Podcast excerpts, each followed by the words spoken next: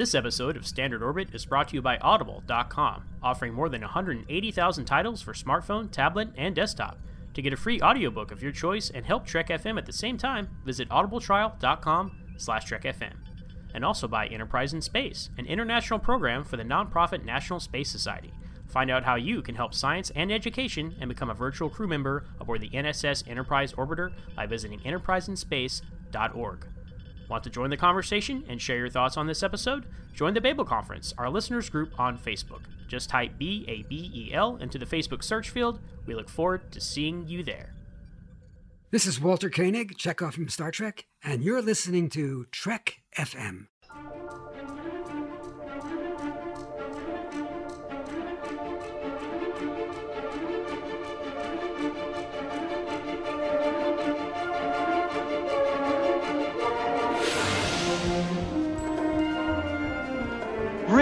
Is our business. It's like nothing we've dealt with before. By golly, Jim, I'm beginning to think I can cure a rainy day. I can't change the laws of physics.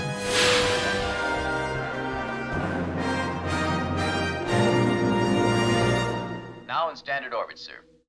Welcome, everyone, to Standard Orbit, Trek FM's dedicated podcast that covers the original and new cast of Captain Kirk and the Enterprise. I am Ken Tripp. I am Zach Moore. And I'm Hayley Stoddart, and hey, we've got some breaking news, everybody. We've got a new Spock. That's right, a new Spock, yet again.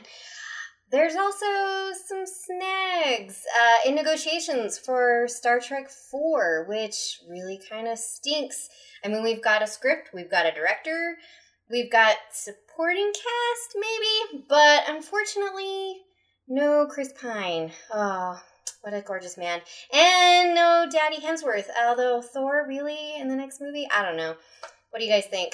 Yeah, so no Kirks at all in Star Trek 4. This is a problem because we have been, you know, we've been hearing about how Chris Hemsworth is going to come back to Star Trek in Star Trek 4. J.J. Abrams himself announced that at the premiere of Star Trek Beyond, uh, which at the time, even at the time, we thought, hey, that's a little presumptuous at this time because literally Beyond had just come out and they're always talking about Star Trek 4 and how this is going to happen and that's going to happen. And as fans of this franchise, we know how long and hard and arduous a task it is to get these movies out. you know, and I, you know, I was very excited at the time because Chris Hemsworth, when he was in Star Trek 09, he was nobody, right? He, this is pre Thor, so he he didn't have a long hair and a beard at this point. No one knew who he was, right? and he he came onto the scene with Thor. I I think he's great as Thor. I love him as Thor, and it you know I think that might have been a tactic to kind of. Hey, Thor's popular. Everybody loves Marvel. Let's get him back into Star Trek. We'll get the audience there. We'll capture that demographic. You know, maybe, maybe not. Who knows? But a solid actor, and you can see why. You can see why they want to bring him back because obviously his death wasn't supposed to happen. You leave the timeline altered and unaltered. Lots of potential there, I think, for story. Kirk had, you know, his whole life had been built around the fact his father wasn't there. This iteration of Kirk, so lots of story possibilities, right? At the same time, let's think about this. You, you look at you look at Chris. Do we need Chris Hemsworth? Right? Because here, here's the deal: Chris Pine and Chris Hemsworth have both walked away from the negotiating table for Star Trek Four. So that's where we that's where we stand right now. Um, we'll get to Chris Pine in a minute, but let's let's focus on Hemsworth because obviously he's the he's the one you can say, all right, we don't need him. Right? We can rewrite the script, make a new story, recast George Kirk. He was only in the movie for like ten minutes. Most people don't even know that Chris Hemsworth was in Star Trek 09.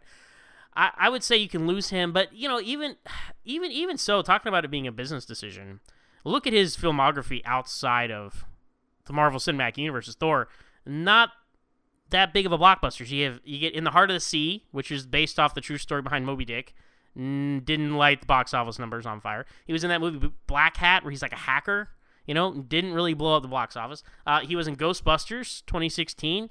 That movie wasn't too popular for lots of reasons, but we're not going to go there. But, but he was in that movie. People love Chris Hemsworth as Thor.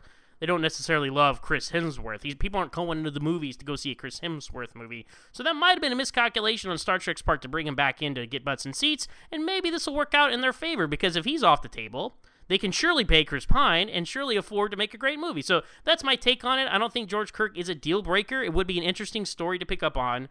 But I say, if I'm Paramount, just let Chris Hemsworth walk away, pay Chris Pine, get this crew assembled, and move on to Star Trek Four. What say you, guys? It's all about leverage, Zach. It's all about leverage. So, Chris Pine and Chris Hemsworth, what a coincidence, have the same agent. You know, they've become A-listers. Zoe Saldana arguably might be a bigger star than both of them just with her track record in movies. Or maybe she just plays a lot of um, secondary characters in a lot of movies, but I, I think she's up there and she's, you know, they, they pretty much have, they said, the supporting cast lockdown. But to me, it's just all about leverage. Now, being a TOS movie fan from back long before when you were very young or didn't even exist, they would have these same things happen all the time. And it was a game between Shatner and Nimoy, right? Now, everybody talks about the character and so forth of you know, was a great guy and Shatner was tough or this or that or he loved whatever. Every other movie, because they had contracts that had that pay or pay clause, right? They had to have the same deals. Well, one would always play hardball and then the other would benefit. So to me, it's it's a couple of things here. It's just a business. Um, it's part of negotiations. It happens all the time. I think the bigger issue for Paramount is it doesn't have a lot of big movie franchises left that are extremely successful. It just doesn't, right? Transformers has really gone down. Mission Impossible has found its footing again, but these aren't the, you know, half a billion dollar to a billion dollar franchises you're seeing amongst Disney and Fox and you know Universal with Fast and Furious and, and all the other uh, all the other movies uh, franchises. But so so, so Paramount needs um, they need some wins, but you have to make sure that with Star Trek that it's kept in a box, right? They're going to make 300 to 500 million dollars around the world best scenario best scenario so you can't make a 200 or 250 million dollar movie you can't it won't work so uh, a lot of the stuff being tied up now with actor negotiations you know it's a shame because people are always going to go after making the most money that they can which is the american way it's normal. Um, but and this this really kind of highlights it's not about the fans it's not. It's about making sure that everybody gets their share and what they're worth today. And for movie stars they you know hemsworth is no dope i'm sure pine is no dope. They've only got a short amount of window to cash in right? Look at all the big stars of yesteryear, you know, the George Clooney's, the Julia Roberts. They all had their day, but it's fleeting. So they're they're trying to make their money. I agree with you, Zach. I think the best possible course is to jettison the whole daddy thing in the first place, maybe, unless it's just that rock solid of a story, and just and just sign Chris Pine. But you know, there's it's, just business. Uh, hopefully, in the long run, um, you know they'll they'll settle they'll they'll split profits. There's a thousand ways to make this work and negotiations are never fun.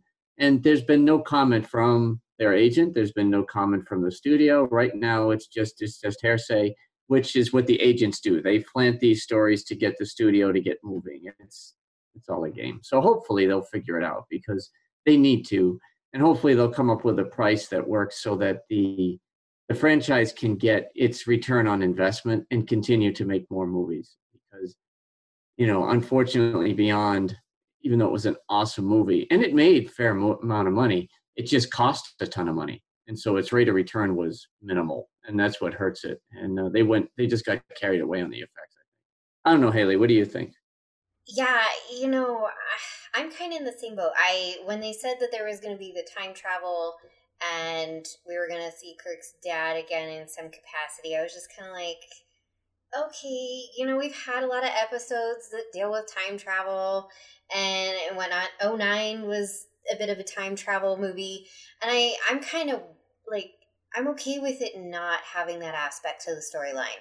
So I agree. I don't think we necessarily need to have both of them in the film unless the story is well enough in advance that they want to start filming into next year. So if it's far enough in advance, I mean, I know last year there was the whole, I mean, there was a whole kerfuffle with Beyond where they were scrambling to rewrite the story so that they could start filming to get it out.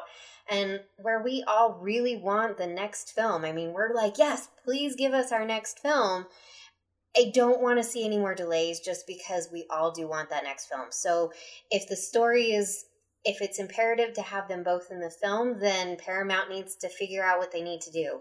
I mean, they've already, Chris Pine had already agreed and they'd already agreed to the amount they were going to give him for the next one. So they just need to figure out where else in the budget I think that they can cut some stuff so that they can agree to whatever terms that they've already agreed to, just so that we're not seeing a delay where, you know, we're not going to get the next film till like 2021 or who knows when because by golly, we want Star Trek 4.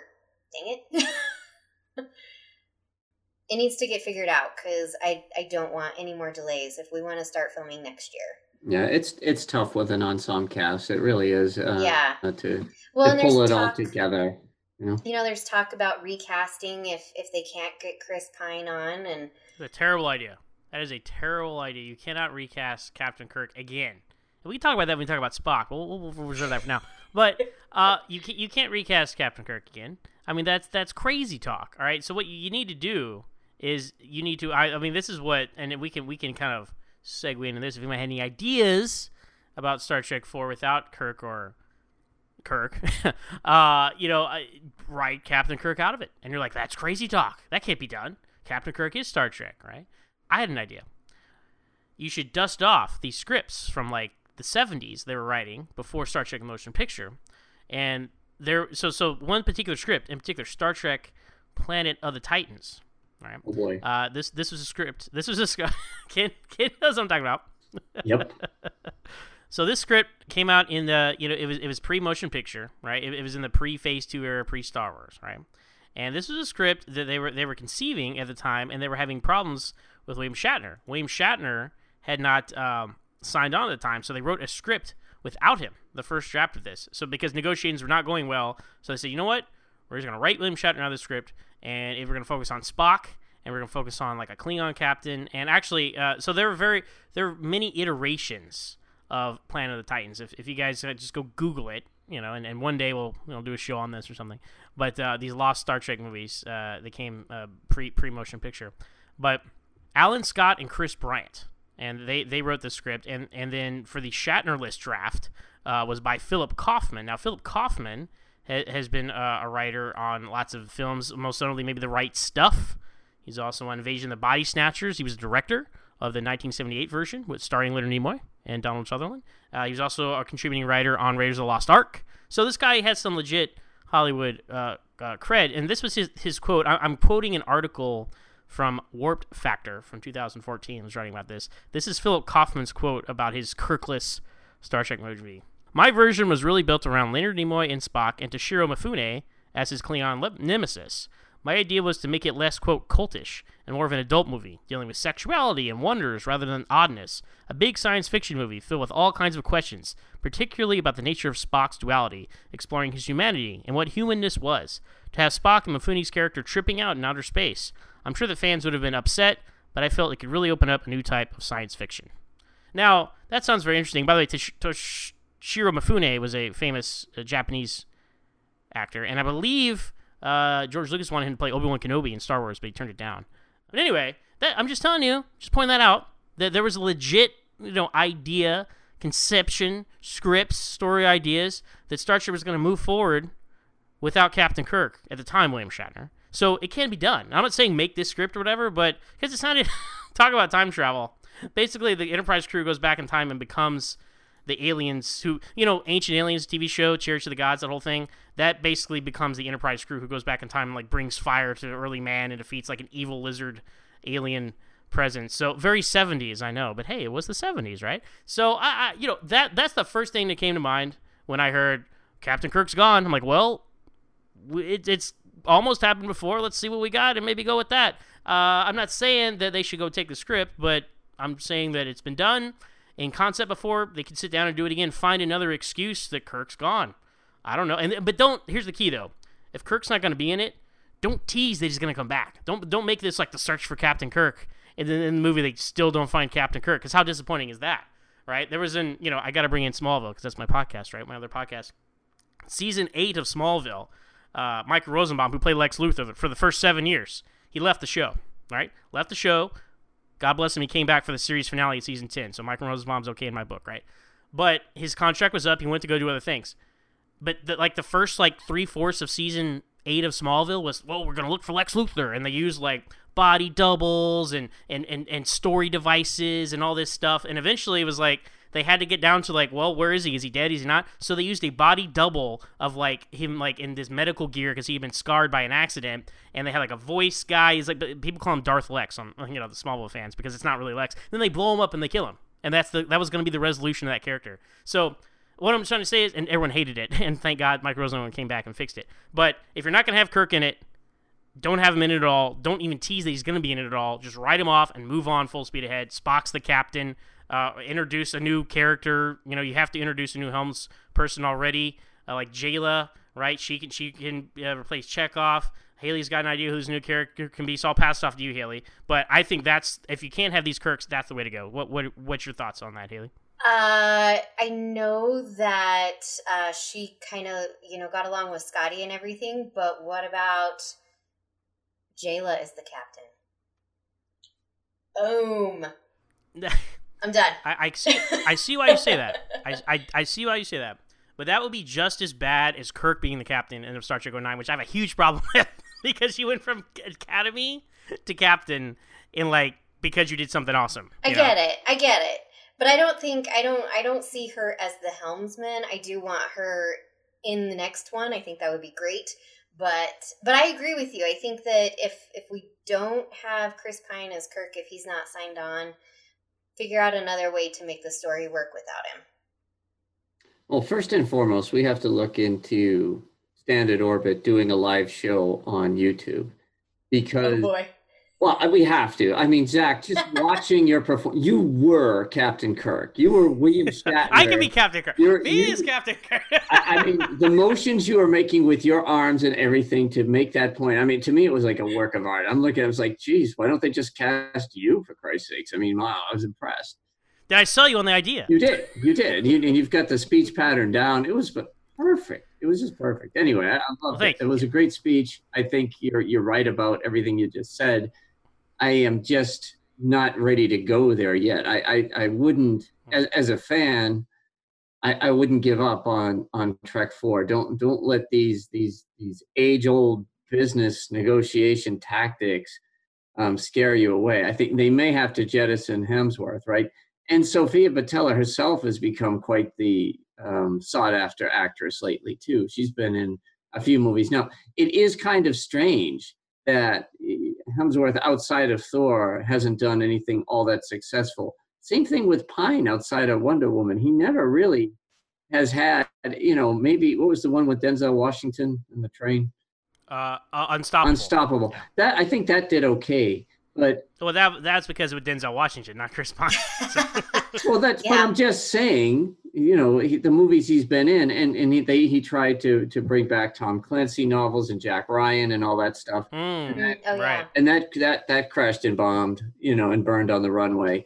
So he's kind of struggled with, um, you know, having having movies where he's he's the star or co-star for that for that matter. I mean, obviously Wonder Woman.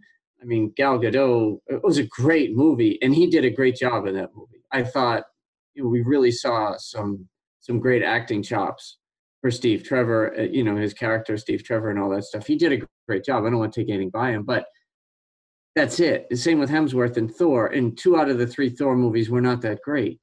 And they, did, and, they, and, they, and they didn't knock it out of the park either, right? right. Thor is probably the other than the Incredible Hulk, which they jettisoned that franchise yeah. from the start due to recasting. Like Thor is the weakest franchise of all the Marvel franchises. Uh, it is. To your point though about Steve Trevor, you know he died. Spoilers: he dies in Wonder Woman. Yeah, right? but he comes back um, in the next he, one. So he, yeah, and that's very as as a DC fan right? I'm very confused. I'm like, and and like, why are you bringing him back in the '80s and he looks exactly the same? Is he a clone? Is he a robot? Is he a vision? Hey, like, they, I, I, don't know. They did it is, in the right? TV but, show.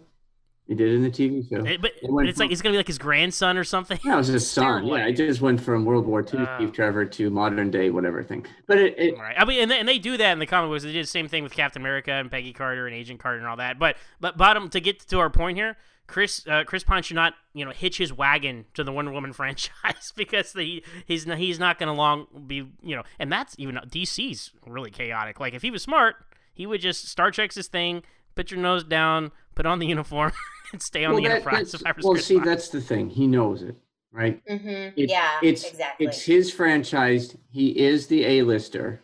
Okay, him and Karl Urban, Zoe Saldana.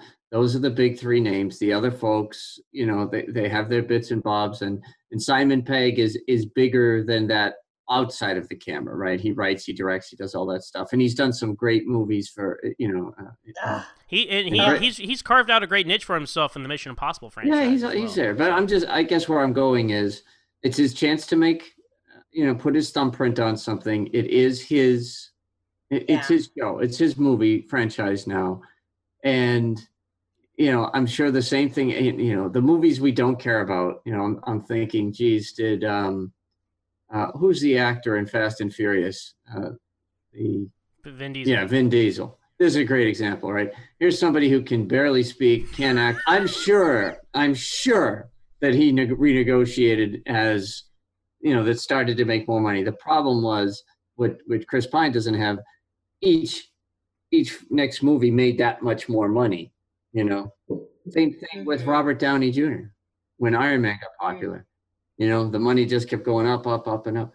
It's it's normal. Don't worry about it. He'll be in it, and if he's not in it by some case, then for God's sakes, listen to Zach. And if we can, if we can get this video off of Zoom, we ha- we should play it. That was a thing of beauty. It was a thing of beauty. Of course, you know Hayley tried to come in pretty strong with her big boom and Steve Vitale trying to be the captain there. It was good. It was a nice boom. It was very dramatic. Thank you. Yes. I see your Captain J-Lo, but I raise you Captain Sulu. Now that I could buy, Uh, right? yeah, yeah. John Cho is Captain especially you know when when we got the whole into darkness and him and you don't want to mess with me oh my gosh that line in that film i loved it because he was so serious and you're like oh crap yeah don't mess with Sulu.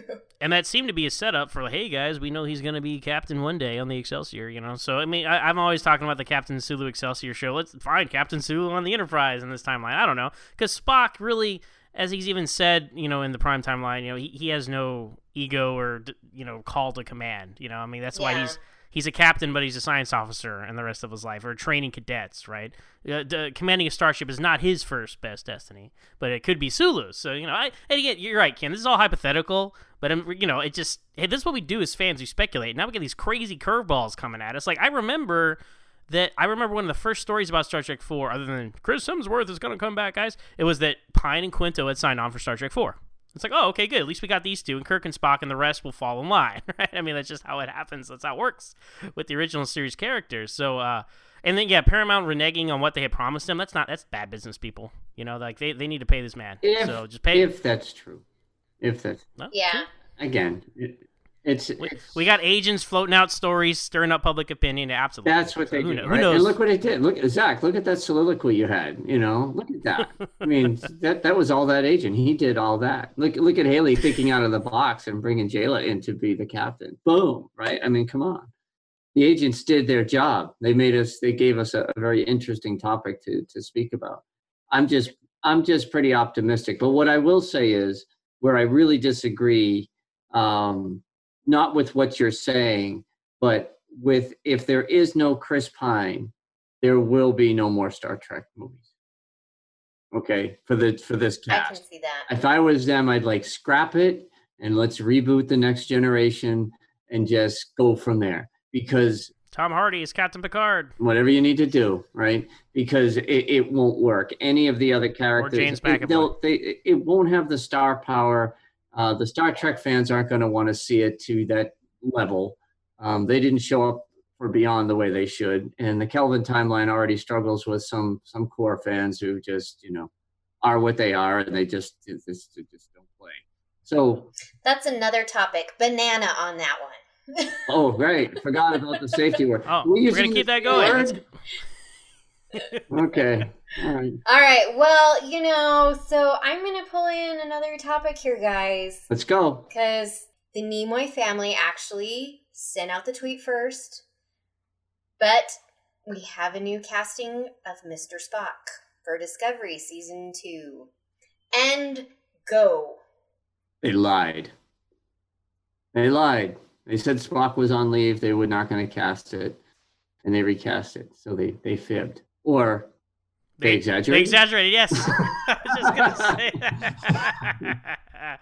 oh, that's why I love podcasting with y'all guys. But An o- a, a lie, an omission, a choice. a choice. yes, yes. Yeah. Um, so who is this mystery man who they have cast? as- Who who is this non Leonard Nimoy, non Zachary Quinto Spock we speak of? Ethan Peck, who is the That's right. grandson of Gregory Peck. I didn't even know Gregory Peck had family members who were still acting, right? Because Gregory Peck, one of the most iconic actors in Hollywood history, uh, most famous playing Atticus Finch in the film adaptation of To Kill a Mockingbird. Also very famous for playing Captain Ahab in the Moby Dick. I, don't, I mean, the 60s, I think it came out. I mean, I saw it. It's like one of those classic the original know, one. Yeah. yeah, the the original, the, the big mainstream when people think of the movie Moby Dick is what I think of, and then went on to co-star with Patrick Stewart in the made-for-TV movie because Patrick Stewart was all about these made-for-TV movies in the '90s: Christmas Carol, Moby Dick, uh, Mysterious Island. Like I, don't- I don't know, between Star Trek and X Men, he was you know picking That up some Christmas Carol one. checks on the my side. Yeah, oh, Sorry. I love, I love it, I love Sidetrack. it.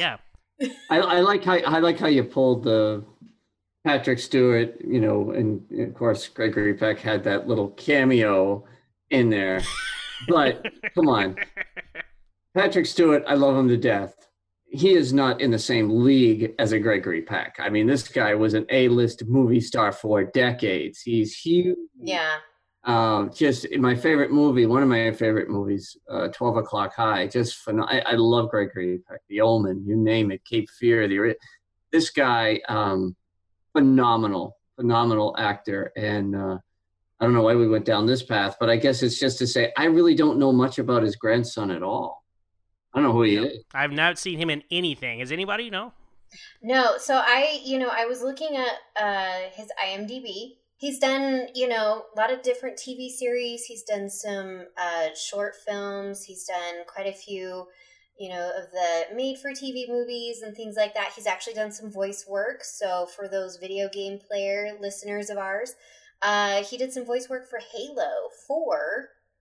I'm not a video game player, but I do know that one. Um, he also did uh, some voice work for uh, Final Fantasy 13, looks like.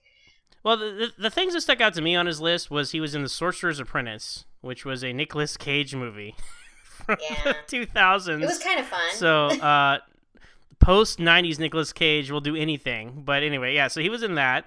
He was also in In Time, which was a kind of high concept, kind of Logan's Run uh, style sci-fi movie with uh, Justin Timberlake. Like everybody, everybody has this like clock on their arm when their time runs out, they have to go uh, die. Basically, report to the extermination booths or something. So, um, but again, I haven't seen any of this stuff or played any of those games, so I have no idea what to expect. Well, you know, you and I kind of talked about this, and I had already kind of mentioned that I didn't necessarily care if we got a recasting of Spock, that I didn't need to see Spock. Um, I know that the storyline is that this is a younger Spock. I, I'm okay with it if it's not a major Spock overload, if that makes sense. If if it's not like tons of Spock scenes here and there, like little bits. Okay, you know, okay. I mean, obviously, he's like I said, uh, Leonard Nimoy and his family has said that they're on board with this. So they tweeted out a picture. He's in the picture with them, so obviously they're on board with it. So if if they're okay with it, I guess, and they maybe potentially know more about the storyline and how Spock is going to be involved in Discovery season 2, if they're okay with that direction that they're taking the character, then okay, I'll I'll I'll be okay with it. And we'll just have to see where it goes. I feel like you're trying to be very diplomatic, Hayley, I and I Oh, respect yeah. that. But how do you really feel?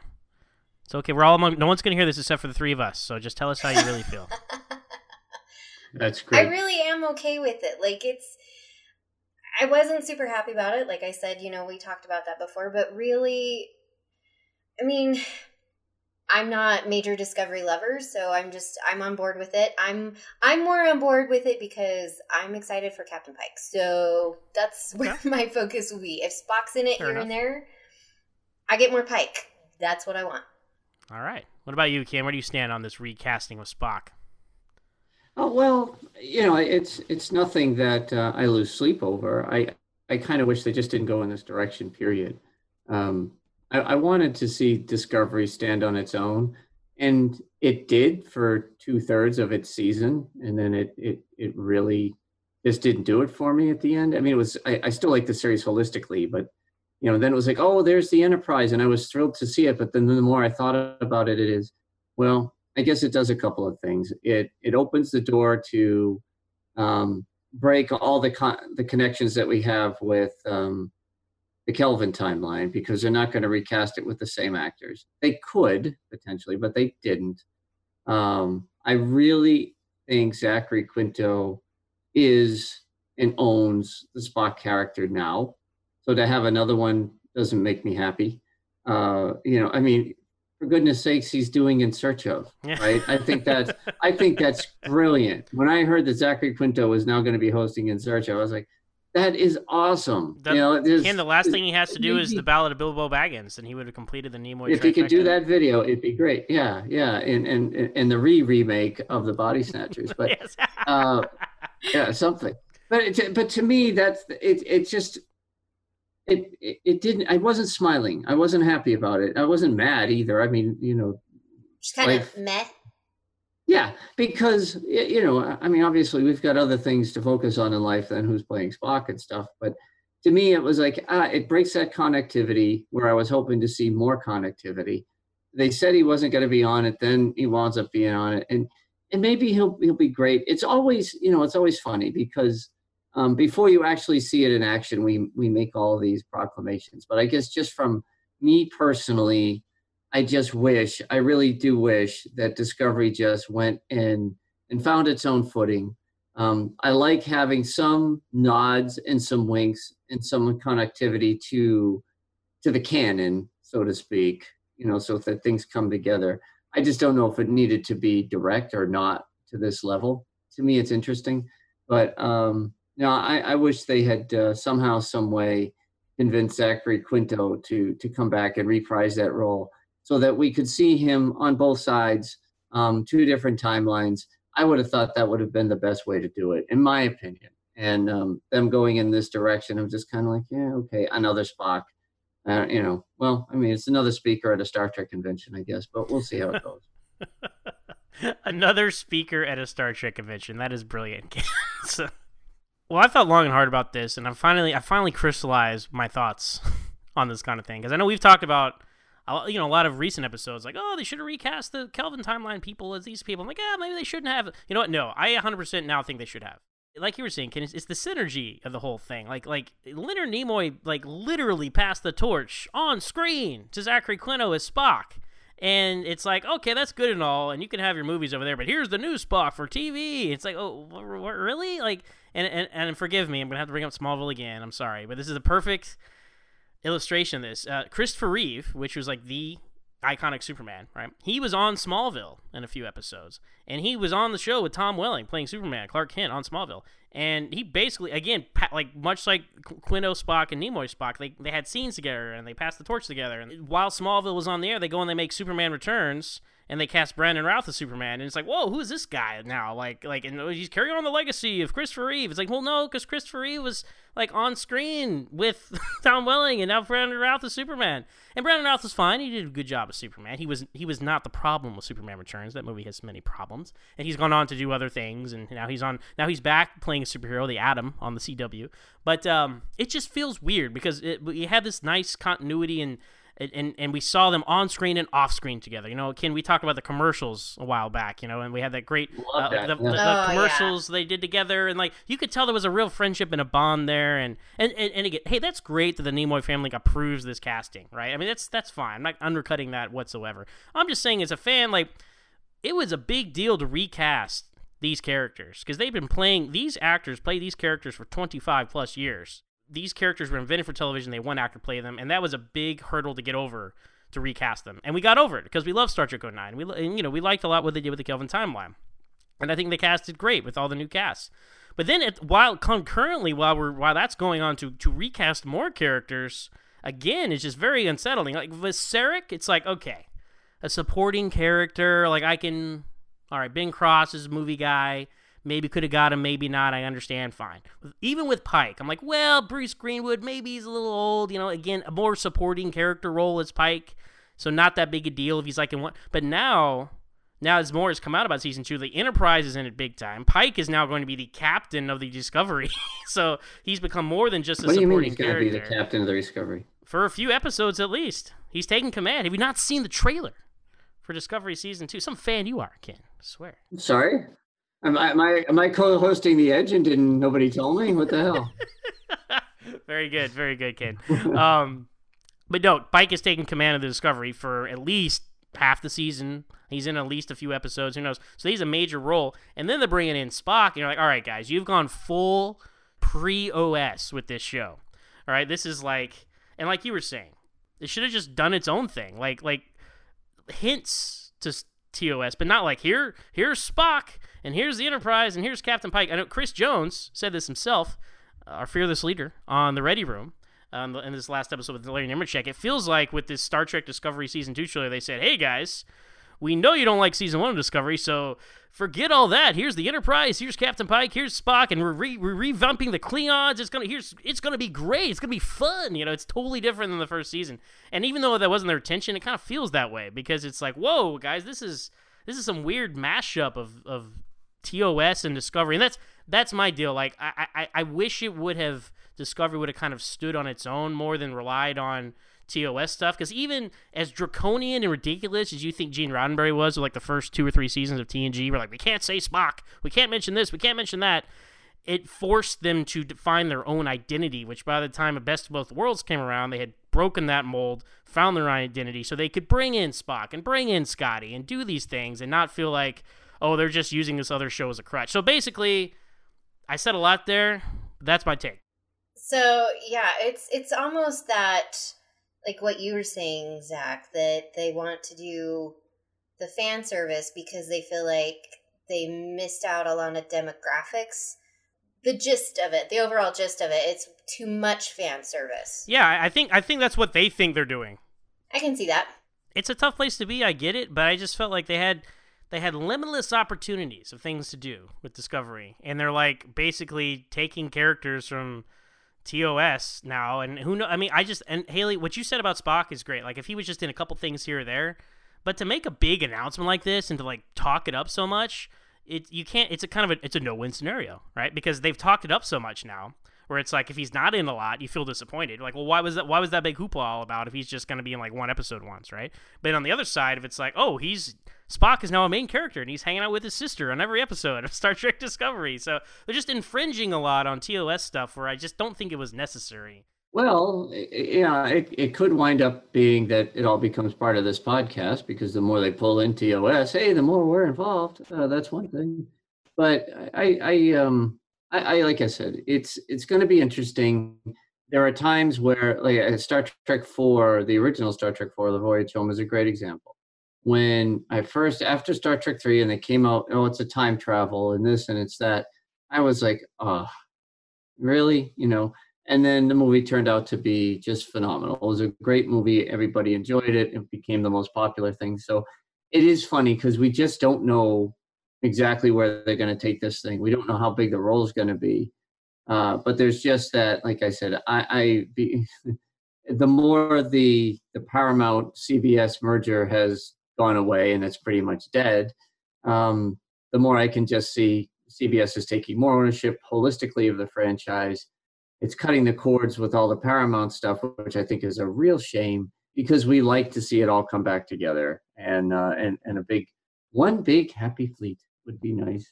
So we're we're we're not we're not going to get it, and hopefully they'll you know hopefully they'll knock it out of the park and they'll surprise us. I mean, you can't you know I think of Discovery, and it was almost like from the second episode or the second part of the first episode, whatever you say, the second hour of the show, through almost all of it, captivated me.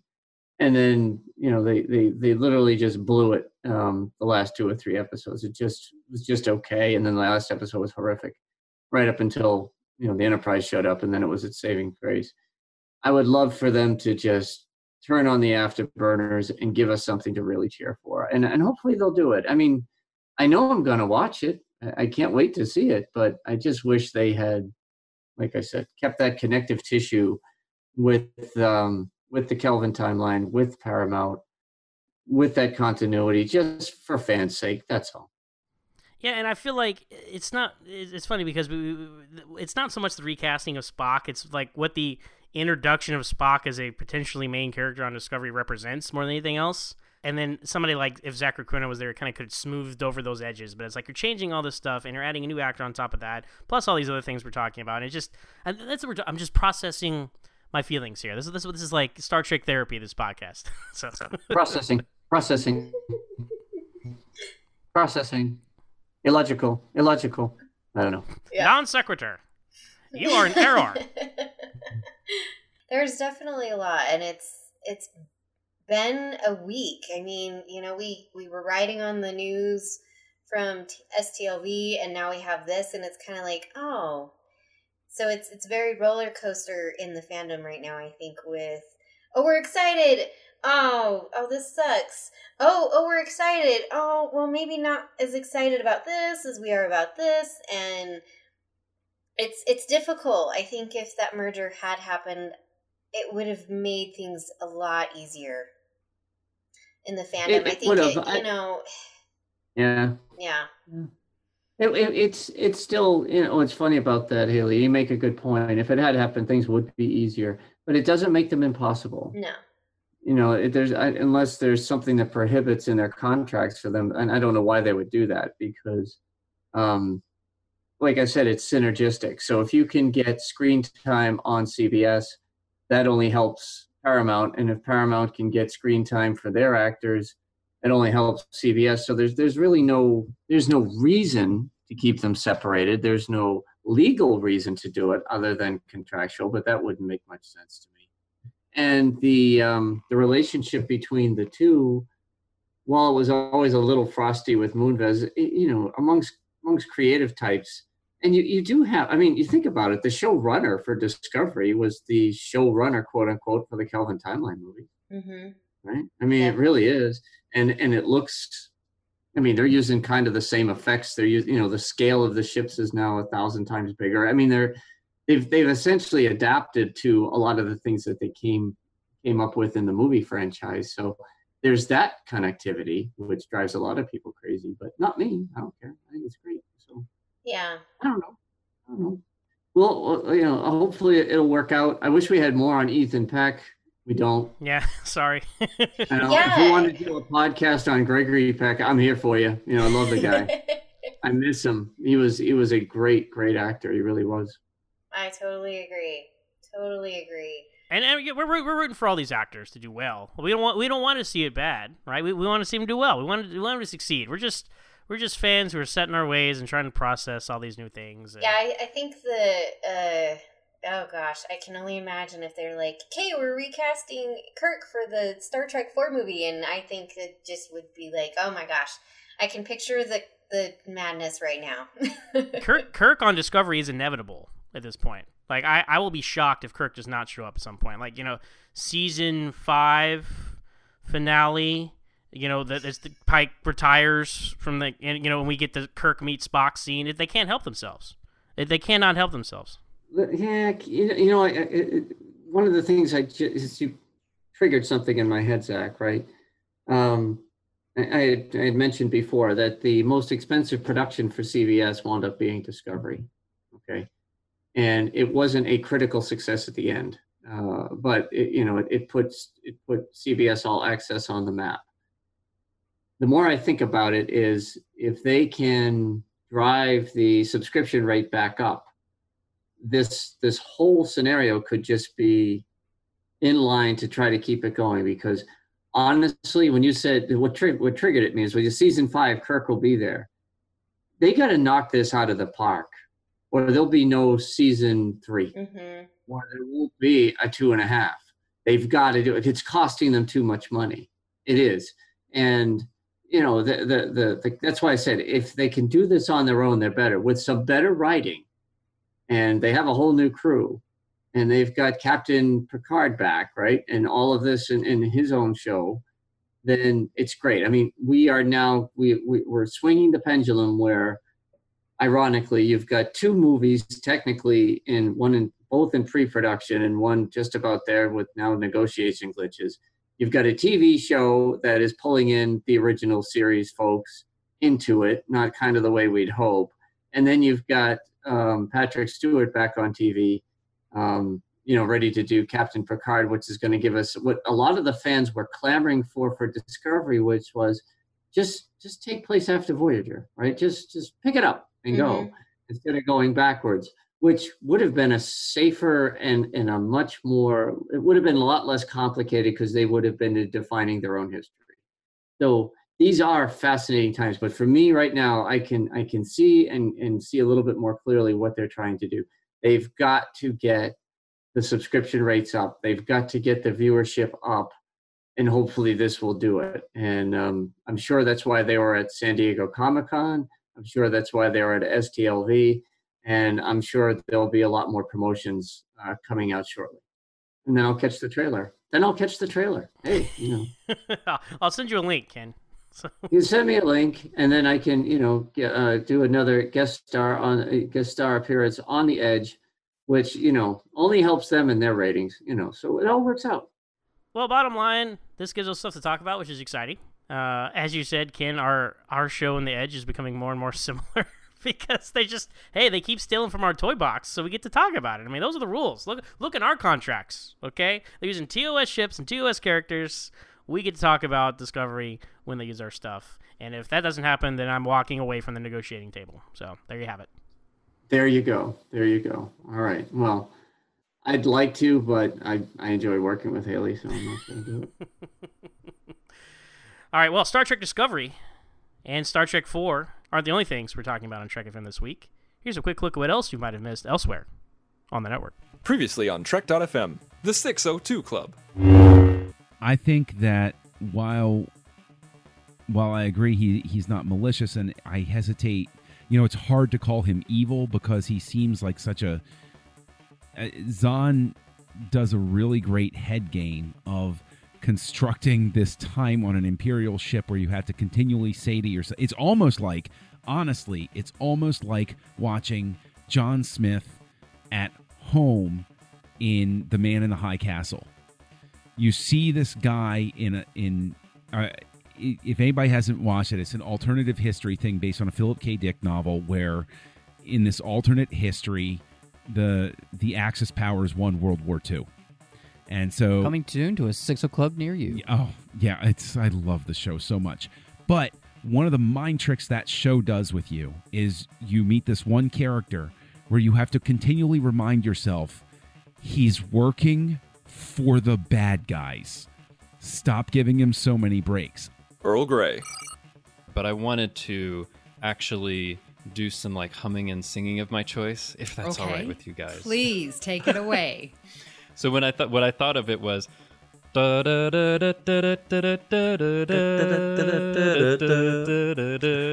I fell into a burning ring fire. of fire and went down, down, down, and the flames went higher. I just love that song. I had to sing it. to the journey! You compared the mind meld to notches on a bedpost. Why can't I compare it to trench coat flashing? No, I'm saying it's not like that. It shouldn't be like that. You're the one saying it's like that. I'm not at all. But if you're doing it, that's what you're doing. You're seeing how many people you can mind meld with, and that's not just on a bedpost or trench coat flashing. That's what you're trying to do.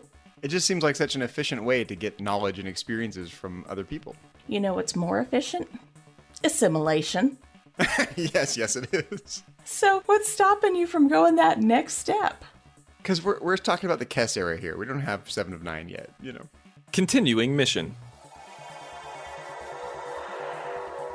So you were in the helps. second episode, I was in the second episode, which and at that time it was no longer Star Trek Renegades; it was just Renegades. Well, when I got on the plane to go down to be on set, it was Star Trek Renegades. When the plane landed, CBS had released fan Okay. film guidelines. Okay. And so they had already shot one day as Star Trek okay, Renegades with Nichelle Nichols and Walter Koenig, uh, Cirroc Lofton and Tim Russ doing some green screen work, and they had the uniforms, the ears, the badges, all that. Mm-hmm. and then they had to shut production down for a day. They tried to get a hold of you know lawyers talking to lawyers saying, "What do we do to continue or not continue?" And that's what else is happening on Trek.fm. So check out these shows and find out what we're talking about in your favorite corner of the Star Trek universe and beyond. You'll find us wherever you get your podcasts. If you're an Apple user, get the show on iTunes or the Apple Podcasts app. Be sure to hit the subscribe button. That helps us out greatly and makes it easier for other listeners to find the show. If you're not an Apple user, we've got you covered as well. You can find our shows on Stitcher, TuneIn, Speaker, SoundCloud, Windows Phone, and of course, you can stream and download the MP3 file from our website and grab the RSS link as well. If you would like to get in touch with us here at Trek FM, you can always find us on Trek FM slash contact and look in the sidebar on the show page. Or you can go to speakpipe.com slash trekfm and please leave us a voice message. You can also contact us through Twitter at TrekFM, Facebook at facebook.com slash trekfm, and the Babel Conference. Type the Babel Conference, that's B-A-B-E-L, into the search field on Facebook or go to our website at Trek FM and click discussion on the menu bar. Another way you can help us keep all of our shows coming to you each week is to become a patron of the network on Patreon. If you visit patreon.com slash trekfm, that's P-A-T-R-E-O-N dot com slash trekfm, you'll find our current goals and different milestone contribution levels along with all the great perks we have for you. These perks include early access to content, exclusive content, producer credits, seats on our content development team, and more. We really appreciate any support you can give us and hope you'll join the team. Again, you'll find the details at patreon.com slash trekfm. Speaking of Patreon, thank you as always to our associate producers for Standard Orbit. They are Norman C. Lao, Nick Anastassiou, Tim Robertson, Richard Marquez, Corey Elrod, and Dan Rhodes. You guys, uh, your your contributions, your help, your support mean the world to us, and we appreciate you being associate producers on Standard Orbit. So to find me on the interwebs, you can find me on the Babel Conference. I'm there all the time, or you can find me on Twitter at Boston SCPO. As for me, you can find me on Twitter at MooreOnZach. That's M O O R E O N Z A C H. I'm also the host of my own podcast, Always Holding on to Smallville, where we talk about each and every episode of that young Superman show. You can find us on Twitter at Always Smallville with one S. You can find me on Twitter. I am at Trekkie01D. Celebrating Trek Tuesdays. That's tomorrow, everybody. Wear your Trek. Yes, and use the hashtag Trek Tuesday. So thanks everyone for listening, and join us again next time here on Trek FM for another episode of Standard Orbit.